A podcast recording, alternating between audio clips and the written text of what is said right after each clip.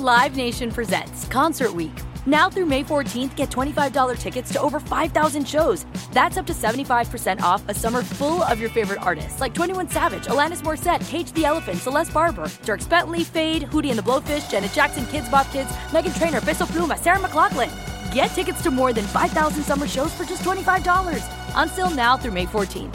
Visit LiveNation.com slash Concert to learn more and plan your summer with Sean Paul, Sum 41, 30 Seconds to Mars, oh, and Two Door Cinema Club. Are you still searching for your perfect place to call home? Well, now is the time to buy at Fisher Homes. If you're looking to move in before the end of 2024, May could be your last opportunity to start building your dream home and close before the year's end. If you're hoping to move in even sooner, Fisher Homes also has homes that are move in ready and waiting for you, where you can start enjoying the benefits of homeownership even faster. Schedule your personal tour with a new home advisor today at FisherHomes.com and make this spring the season you find your perfect home sweet home. Tired of restless nights? Meet Leesa, the sleep experts. Here at Leesa, we know that good sleep is essential for mental, physical, and emotional health. That's why their mattresses are made for exceptional comfort and support, catering to every sleep need. Check out Leesa's Sapira Hybrid Mattress, named Best Hybrid Mattress five years running. Sleep hot? The Chill collection is built with cool to the touch top fabric and layers of high density comfort foams, all intended to remove excess body heat while maximizing comfort. With Leesa, getting a new mattress has never been easier. Delivery is free, and you have 100 nights to try out your mattress in the comfort of your home. Don't spend another night dreaming of better sleep. For a limited time, save up to $700 off select mattresses plus two free pillows. Go to leesa.com forward slash iHeart for an additional $50 off mattresses and select goods. That's L E E S A dot com forward slash iHeart. Exclusions apply. See leesa.com for more details.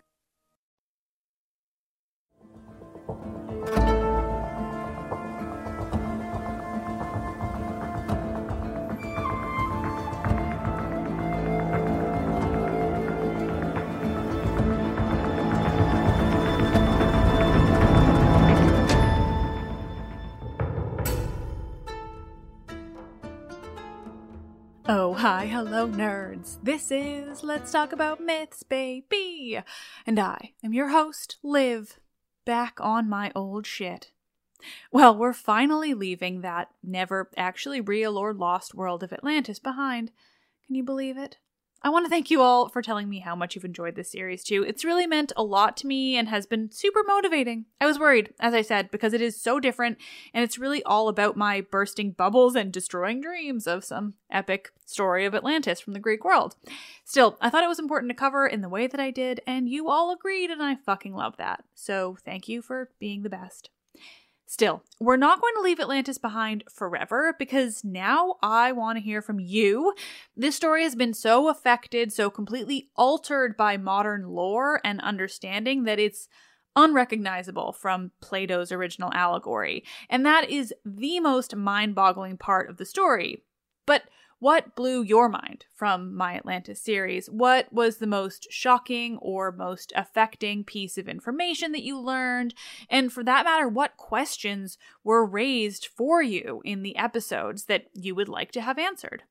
I want to hear from you, and I'm going to make an episode out of it.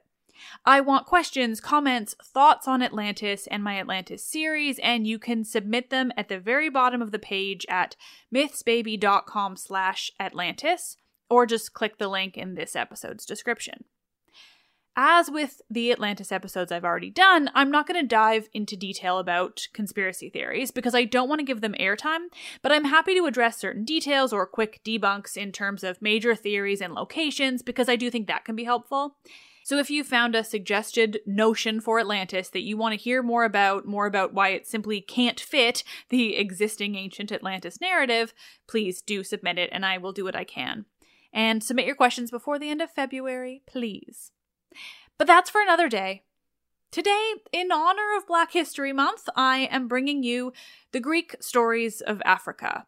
Or rather, the one big one. Because, as I do love to remind you, the ancient Mediterranean was deeply interconnected and everyone interacted with everyone. They were very xenophobic, yes, but they didn't give a fuck about your skin color.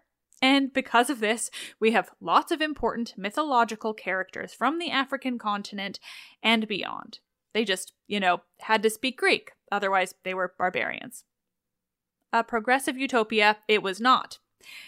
These are stories from Greek mythology of the most famous and important African kings, queens, and ancestors. To be very clear, these are stories from Greek myth that feature characters from those regions.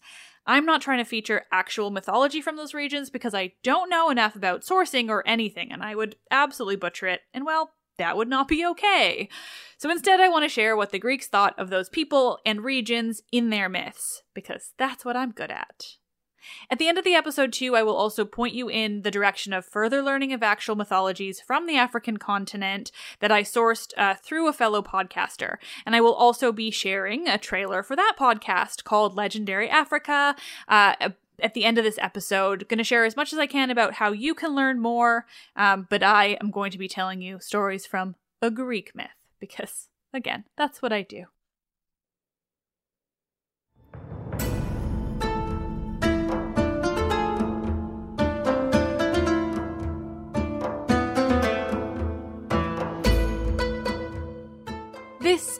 Episode 153 Fragments of an Ethiopian King Memnon and the African Continent in Greek Myth.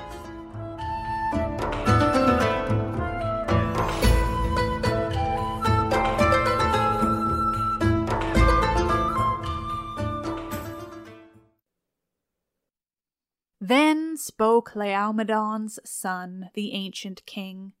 Nay, friend, and all you other sons of Troy, and you, our strong war helpers, flinch we not, faint hearted from defence of fatherland. Yet let us go not forth the city gates to battle with that foe. Nay, from our towers and from our ramparts let us make defence, till our new champion comes, the stormy heart of Memnon. Lo, he is coming, leading on hosts numberless, Ethiopia's swarthy sons. By this I think he is near to our gates, for long ago, in sore distress of soul, I sent him urgent summons. Yes, and he promised me, gladly promised me, to come to Troy and make an end of all our woes. And now I trust he's nearly here. Let us endure a little longer then, for better far it is, like brave men in the fight, to die than flee and live in shame mid alien folk. That was a quote from the Roman epic The Fall of Troy by Quintus Smyrnaeus, who some believe is based on an earlier archaic Greek epic telling the story of the Trojan War after the Iliad. The fragments of that archaic Greek work, called the Ethiopis, and this Roman epic are some of the only mentions we have of this great Ethiopian king, Memnon. Memnon is by far the most famous king of Ethiopia found in Greek myth, and certainly he's the one with the more heroic story compared to others I've mentioned on this podcast, like Andromeda's parents, the Ethiopian king Cephalus and Queen Cassiopeia, who went ahead and sacrificed her to a sea monster. But like I said, this story of Memnon, the most famous of African kings of Greek myth, comes from the Trojan War. That is both why he's the most famous and why the story of King Memnon of Ethiopia is brief and tragic, as so many stories of heroes of the Iliad are. Not only was Memnon a king of Ethiopia during the Trojan War, but he was the child of a goddess. I've told the story of his mother before in all her problematic glory, Eos, rosy fingered Dawn. If you want a refresher, I've made a Spotify playlist with episodes mentioned in this one. You can find it linked in the episode's description. Memnon, along with his brother Emathion, was the child of Eos and Tithonus, her most famous victim, because, well, Eos had a thing for abducting men. Still, we won't blame Memnon for his mother's actions. Memnon is a fascinating character because, like I said, almost every detail of his story was found in works that are lost to us now. Namely one of the lost epics called the Ethiopis, possibly written or developed in the ar- early Archaic period or even the late Iron Age at a similar time to the Iliad and the Odyssey. It only remains in fragments, bits, and pieces of the story that are relayed in other sources that have survived.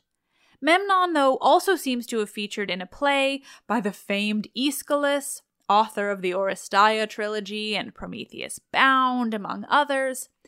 Aeschylus appears to have a lost play simply called Memnon. And Memnon is briefly mentioned in Hesiod too, as this son of Eos and Tithonus. And Memnon is briefly mentioned in Hesiod too, as this son of Eos and Tithonus. And there he is named very specifically as a king of the Ethiopians. It's clear from what we know is lost the Aethiopis, Aeschylus's Memnon, as well as this mention in Hesiod, that Memnon was a notable hero, a notable king of Ethiopia who took part in the Trojan War. He's important, and yet most of what was written about him in ancient Greece is lost. So, like the Amazon Penthesilea and the Amazons broadly, we know that Memnon was a feature of Greek myth, of epics and plays telling the story of the Trojan War, but we don't have much in the way of actually written material. What we do have that features Memnon in detail is only Roman. I've told you about this work before Quintus Smyrnaeus' Fall of Troy, also called the Post Homerica, a work from the Roman period that may have been based on this lost epic, Ethiopis, or may have been its own fiction. This is where we find the story of Achilles' fight with the Amazon Penthesilea and even the Trojan horse itself. All examples of characters and concept we know for a fact existed in ancient Greek stories and epics, but whose Greek sources are lost. Anyway, as you well know, I could go on forever and ever about what we don't have from ancient Greece, but today is about Memnon, so we must refer to this Roman work, The Fall of Troy.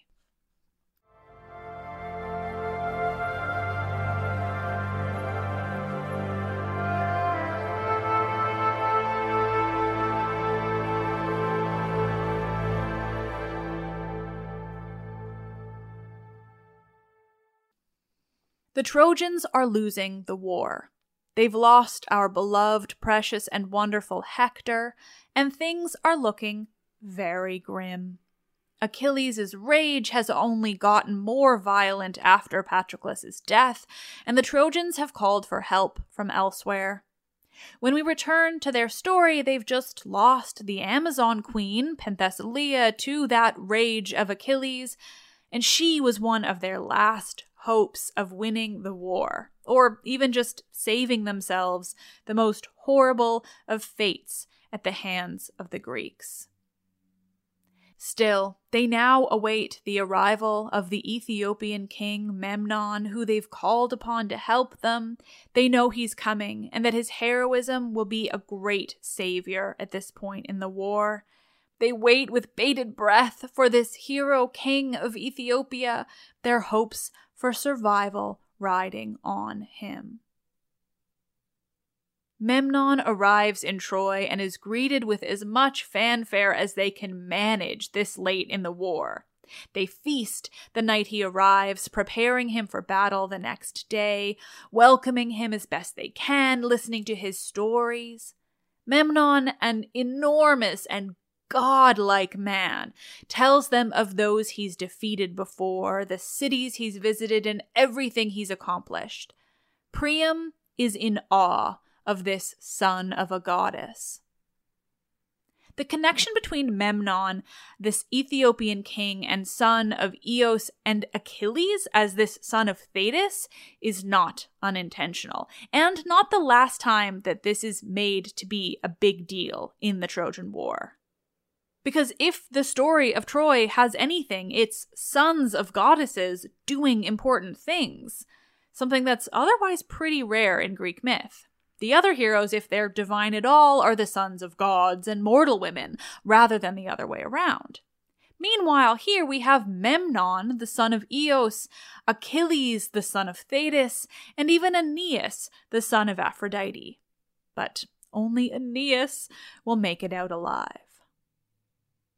In the morning, the Greeks and Trojans stream out onto the battlefield for another day of fighting. But there is one man on either side who stands out as the best each of them have. Quote, Amidst them rode Achilles on like to a giant Titan, glorying in steeds and chariot, while his armor flashed splendor around in sudden lightning gleams. It was as when the sun from utmost bounds of earth encompassing ocean comes and brings light to the world and flings his splendor wide through heaven, and earth and air laugh all around. So glorious mid the Argives Peleus' son rode onward.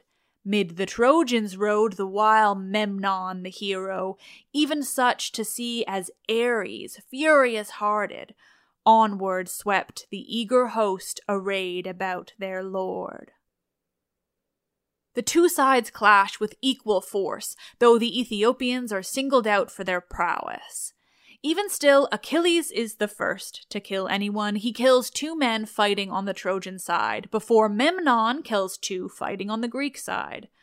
The battle continues. There's so much bloodshed, death, and violence before Memnon makes his first momentous kill. He takes down Antilochus from the Greek side, a son of Nestor, one of the most important kings on the Greek side. From there, the Greeks throw almost everyone they have on Memnon, and he avoids them entirely. He is untouchable, at least for a time, dodging their spears and whatever they can imagine to throw at him. Quote, a great lion seemed he there, standing above the hart, as jackals they that, how so hungry, dare not to come too nigh. Memnon is, in a word, fucking impressive. Yes, I decide fucking is part of the word impressive.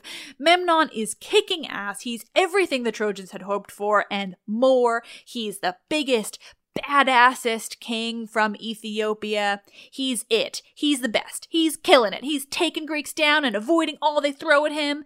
Truly, there are paragraphs of this. Memnon's success, his incredible skill with his own spear and in avoiding theirs, he is the best the Trojans have seen since they lost their beloved Hector and then Penthesilea. It seems like things are really looking up, like this Ethiopian king who came to their aid could really turn things around and save them.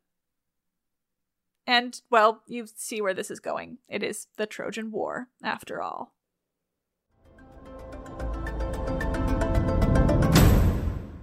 With his son killed on the battlefield, Nestor calls upon the only Greek he knows can defeat Memnon Achilles. He tells Achilles of his son's death and asks that he avenge Antilochus by killing Memnon once and for all. He wants him taken out so Memnon can't kill any more of the Greeks. The men face off, both equally matched in their skill in combat. After some fighting and minor wounds, they begin to brag, because of course they do. Memnon speaks of his goddess mother, how he was raised amongst the Hesperides, and just how powerful this divine blood makes him. He even gets in a jab at Thetis, noting how much more important of a goddess Eos is to Achilles' mere Nereid nymph mother.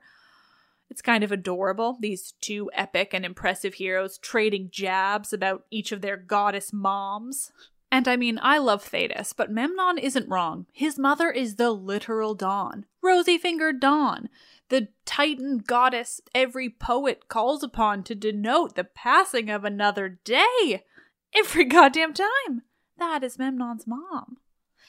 Still, Achilles does not let that stand. He starts going on about how important his grandfather, Nereus, is. He's the old man of the sea, damn it! Don't you know who I am? It's got big, privileged white boy energy. Do you know who my mother is? But that is the only lighter moment in their fight, because things get bad. I can't properly describe an ancient battle between two heroes with divine blood, but safe to say they're incredibly evenly matched until they're not. While they're fighting, the gods themselves are watching. It's rare that two semi divine heroes fight it out on the battlefield, and it easily attracts the attention of those on Olympus and beyond. Quote, but when long lengthened out the conflict was of these two champions, and the might of both in that strong tug and strain was equal matched, then, gazing from Olympus's far off heights, the gods joyed, some in the invincible son of Peleus, others in the goodly child of old Tithonus and the queen of dawn. Thundered the heavens on high from east to west, and roared the sea from verge to verge, and rocked the dark earth neath the hero's feet, and quaked proud Nereus's daughters all around Thetis, thronged in grievous fear for mighty Achilles' sake and trembled for her son, the child of mist, as in her chariot through the sky she rode. Their battle continued. On and on their weapons clashed loudly on the Trojan battlefield. And like I said, they were evenly matched until the very last second that they weren't. In an instant, Achilles' sword plunged through Memnon's chest and, quote, suddenly snapped the silver cord of life. In a split second, Achilles had taken the life out of the great Ethiopian king Memnon, son of Dawn herself. The Myrmidons quickly stripped him of his armor as his mother watched from above. It wasn't much longer after this that Achilles met his own end at the hand of Paris and Apollo's guiding arrows. The visuals we have of the moments after the death of each of these men are so similar. Eos holds the body of her son, and Thetis holds hers. Memnon's story, his heroism on the side of the Trojans, and his epic battle with Achilles are lost when it comes to the Greek sources, but his death and his mother's grief are depicted often. His fate is another beautiful example of how we know some stories existed in the ancient world. The words themselves may be lost to time, but the visual representations have been found and are detailed and beautiful enough that we can learn their stories this way. The death of this Ethiopian king is no different. The end of the Trojan War is a brutal mess. There's no redeeming moments, but these two sons of goddesses fighting it out only to meet their ends not far apart and have their goddess mothers mourning over them is as touching and beautiful as it all is tragic and horrifying.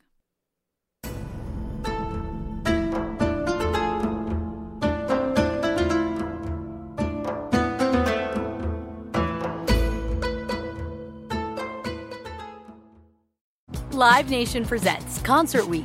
Now through May 14th, get $25 tickets to over 5,000 shows. That's up to 75% off a summer full of your favorite artists like 21 Savage, Alanis Morissette, Cage the Elephant, Celeste Barber, Dierks Bentley, Feid, Hootie and the Blowfish, Janet Jackson, Kidz Bop Kids, Meghan Trainor, Peso Pluma, Sarah McLachlan. Get tickets to more than 5,000 summer shows for just $25.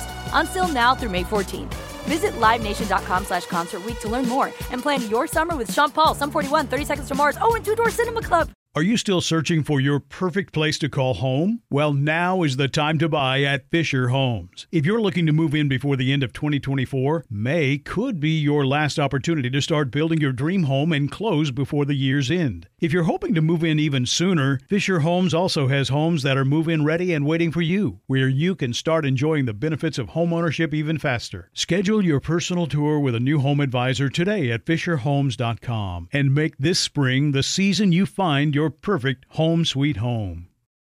Good sleep should come naturally, and with the new Natural Hybrid mattress, it can. A collaboration between award winning mattress brand Leesa and home design favorite West Elm, the Natural Hybrid is the culmination of these two companies' shared values premium materials, meticulous craftsmanship, and sustainable practices. Made with natural latex, responsibly sourced natural wool, and environmentally safe foams, the Natural Hybrid elevates your sleep sanctuary. Indulge indulges your senses and supports a greener tomorrow. Plus, when you purchase the natural hybrid, you're also helping fuel Leesa's work with shelters and those in need. Since 2015, Leesa has donated more than 40,000 mattresses to ensure children and families have a safe place to sleep. Don't put off a good night's sleep any longer. Get a Leesa mattress today for a sound sleep tonight. Visit leesa.com slash iHeart. That's L-E-E-S-A dot com slash iHeart.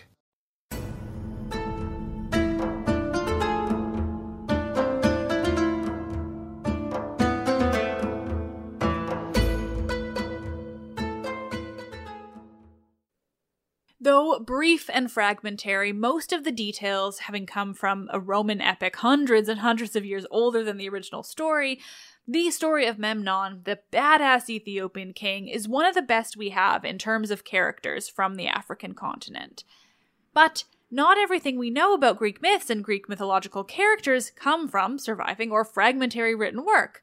We also get a lot of information from these visual representations that I mentioned, characters and moments from myth, typically on ancient Greek pottery. Memnon is a perfect example of this. While we have just brief mentions to this Ethiopian king in Hesiod, fragments of the Aethiopis, and the name of Aeschylus's play, Memnon, where it's believed Eos might have featured, pleading with Zeus for her son's life, along with Thetis doing the same, we can also see him appearing on pottery.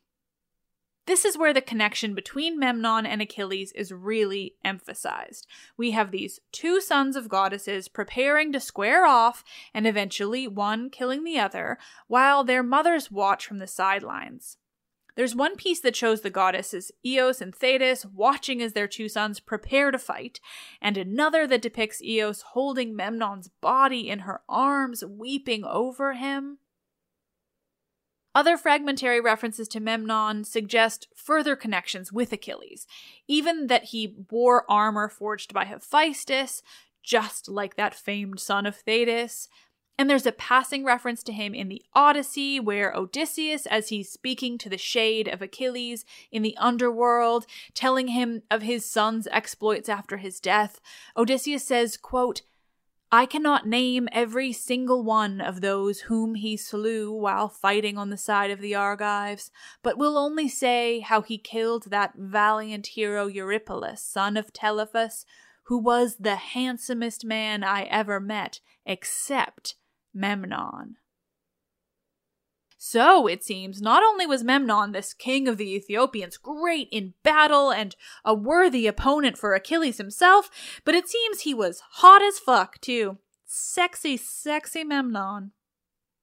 There are other brief references to Memnon, suggestions from later authors that another wrote that he was buried in Syria.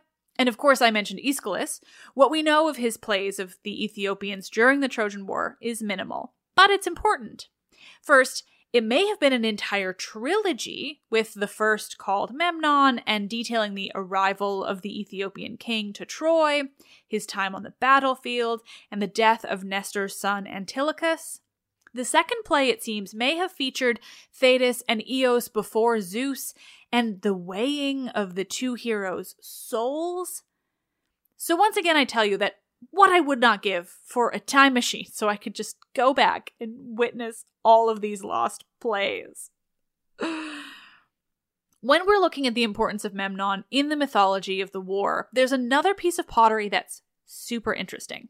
Now, first, all of this information on fragments and pottery comes from this two volume book, The Early Greek Myths by Gantz fascinating references that it basically details every minor mention of myths, both in text evidence and visual representations. It's a lot to weed through, but I love it. I explain this because I'm going to quote him here. It's just too interesting. He says, quote, There is a well known amphora from probably Melos with Apollo in a chariot greeted by Artemis, which dates to about 640 BCE. On the neck are two warriors confronting each other with armor stacked up between them, and in panels to either side, a concerned woman looking on. In the absence of names, the armor, rather than a corpse, between the combatants has been taken to signify the duel between Ajax and Diomedes at the funeral games for Patroclus, where the armor of Sarpedon was in fact the prize, or perhaps the conflict between Ajax and Odysseus for the armor of Achilles, but such scenes will not in any way explain the women. And more likely, we do have here our first look at Achilles and Memnon accompanied by their mothers. How cool is that? 640 BCE, and this questionable amphora seems a compelling argument that it is Memnon and Achilles, once again cementing this mostly lost story in the public knowledge very early in the Archaic period. There are other examples of similar works included in this book, along with references to Memnon being mentioned in some of Pindar's poems, but still nothing more in terms of real detail. The importance is simply that he was around. He was in the public imagination and understanding of that mythical war, even if he doesn't feature in the Iliad. Memnon. Super interesting guy. But sadly, we will need to leave him behind because I've gotten very in the weeds with his representation rightfully, I think, because it's vital to his story to understand that while most text representations are either lost or Roman, the story of his fight with Achilles is very, very old, maybe as old as the Iliad itself, and popular enough to make it onto multiple pieces of pottery. Depictions of the battle, his tragic death, and his mother's divine mourning are found in a number of places.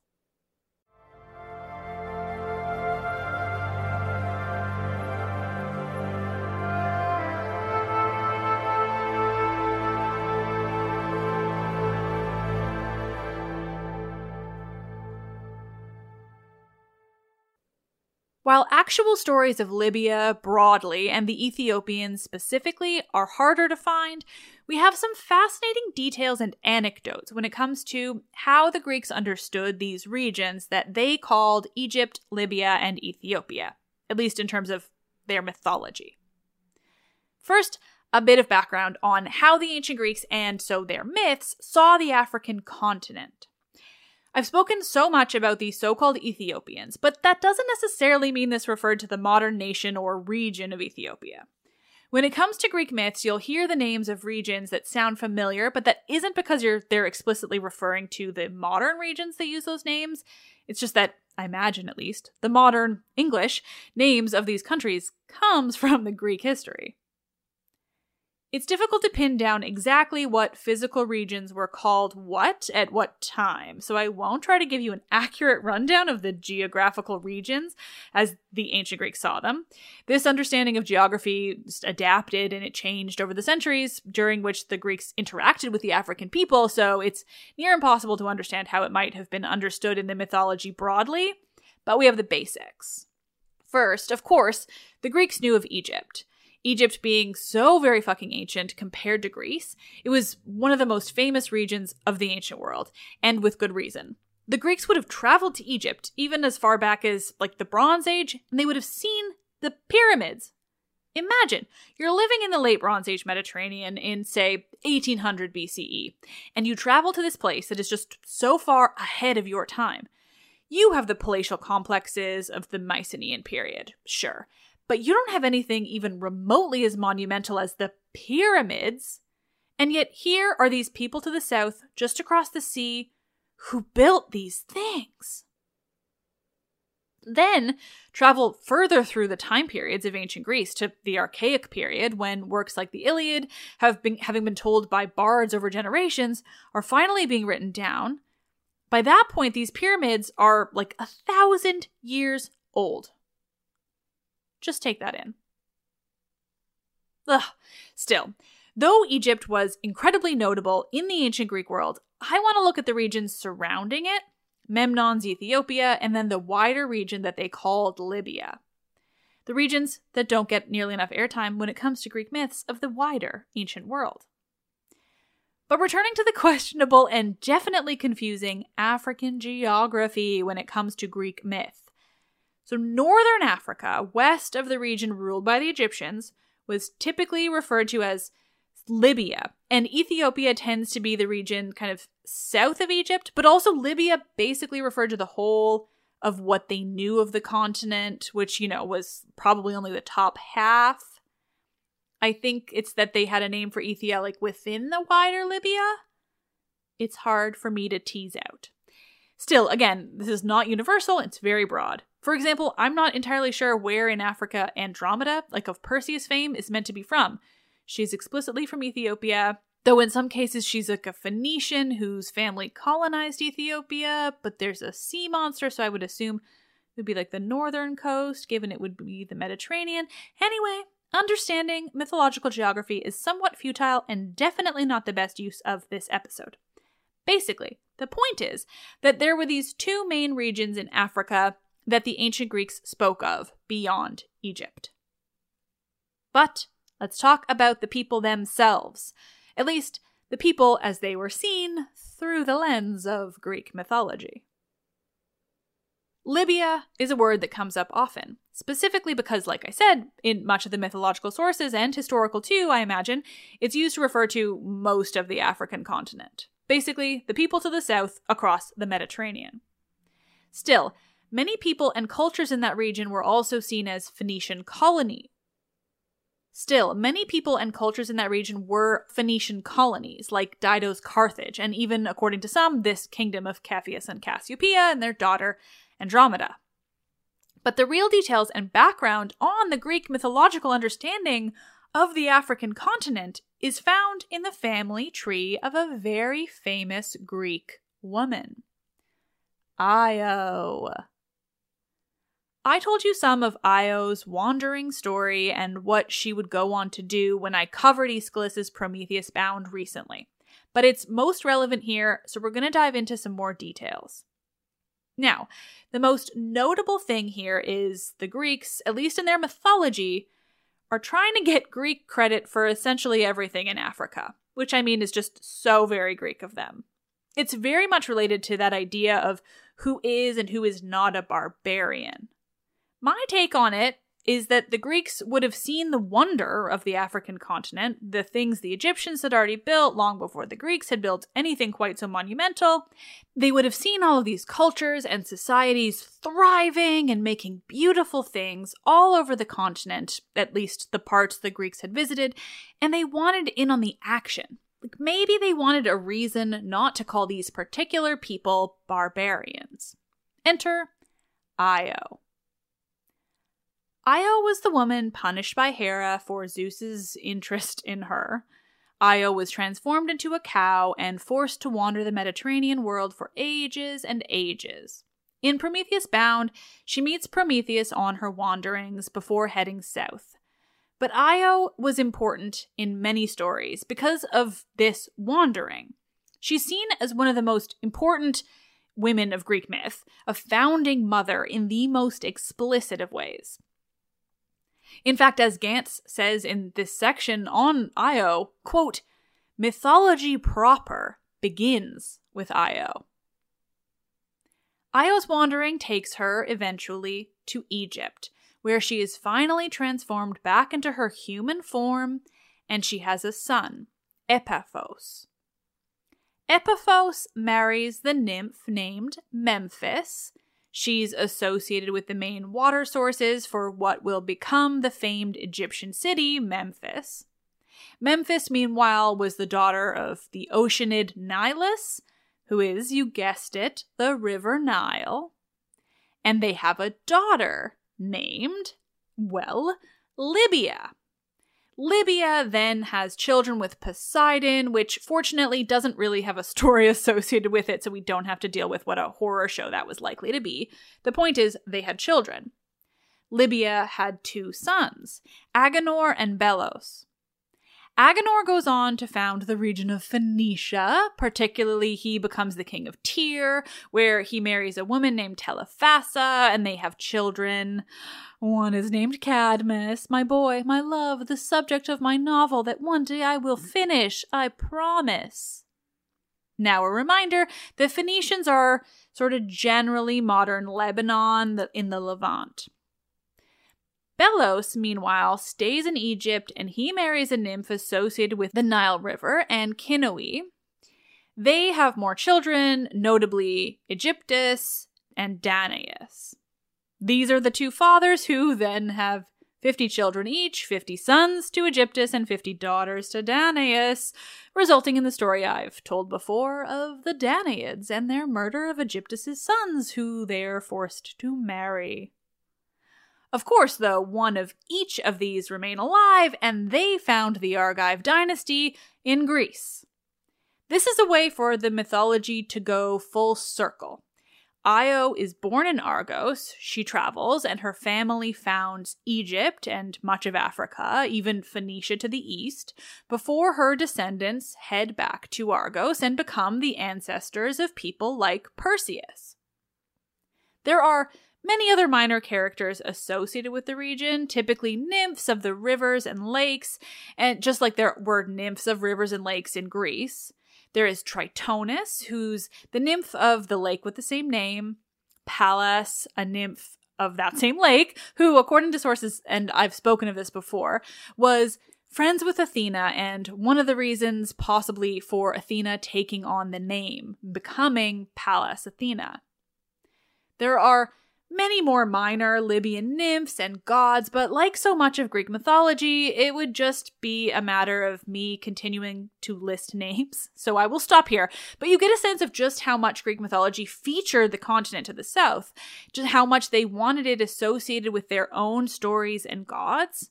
It's a matter of them finding a way to understand the world around them, but to me, it also suggests an association with that region, the respect they might have had for it and its people. They wanted to incorporate them into their own Greek stories, connect with them in what they saw as like a shared human history that they had revolve around Io. As I find more details on Greek myths associated with the wider Mediterranean world, Africa and beyond, I do plan to tell them.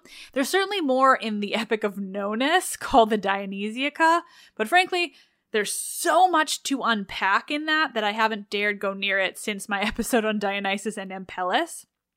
One day, though. One day.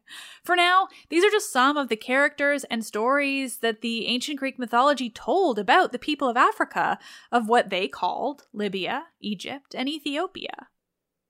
But if you take anything from this episode, it's that Memnon is one of the most underrated heroes of the Trojan War.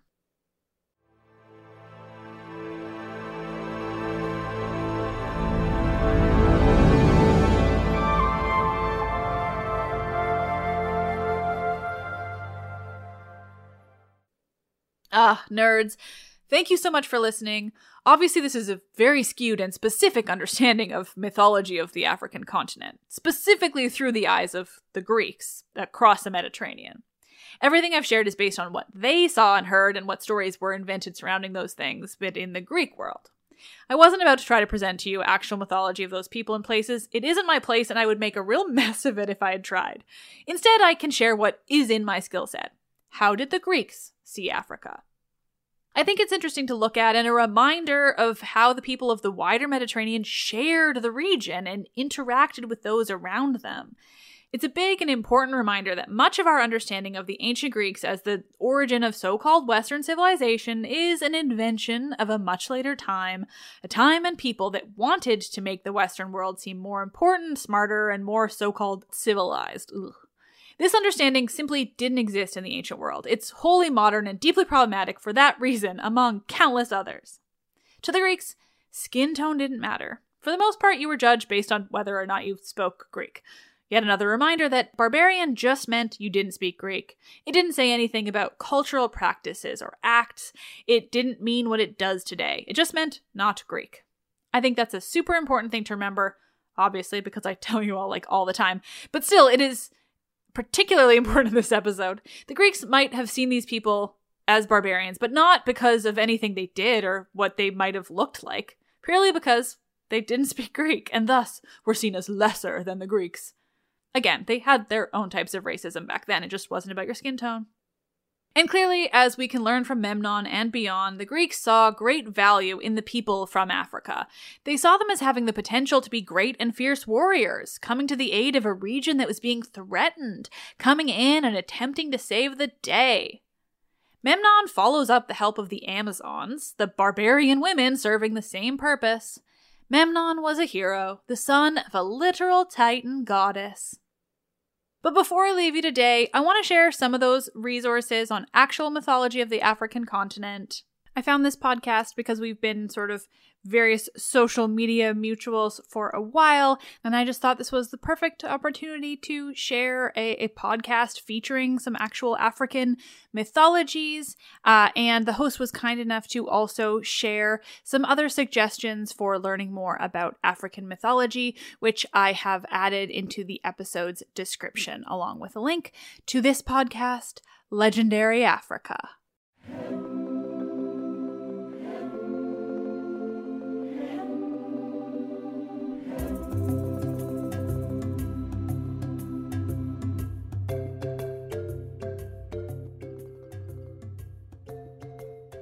Hello and welcome to Legendary Africa. Legendary Africa is a podcast focused on adapting African myths, legends, and lore in a fun, sometimes humorous, and always magical way. Everyone's heard of werewolves, dragons, magical stone circles, and the Loch Ness Monster. But have you heard of were hyenas, gigantic elephant headed snakes, and Kodumo Dumo, the terrifying swallowing monster? But don't worry, Legendary Africa also has badass dragon slaying princesses quests for Egyptian treasure, demigods, giants, ogres, witches, and even fairies. There are spooky ghost stories that'll make you leave the lights on at night, as well as sweet animal folk tales which can educate and delight.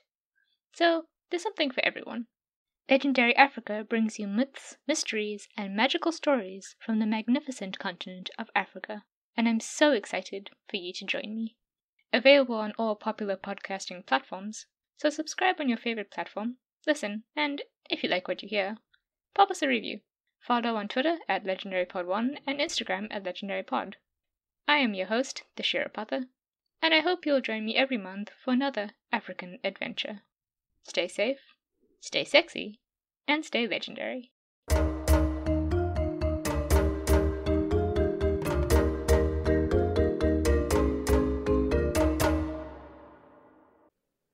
Thank you all so much for listening. You are the best. I am Liv, and I love this shit.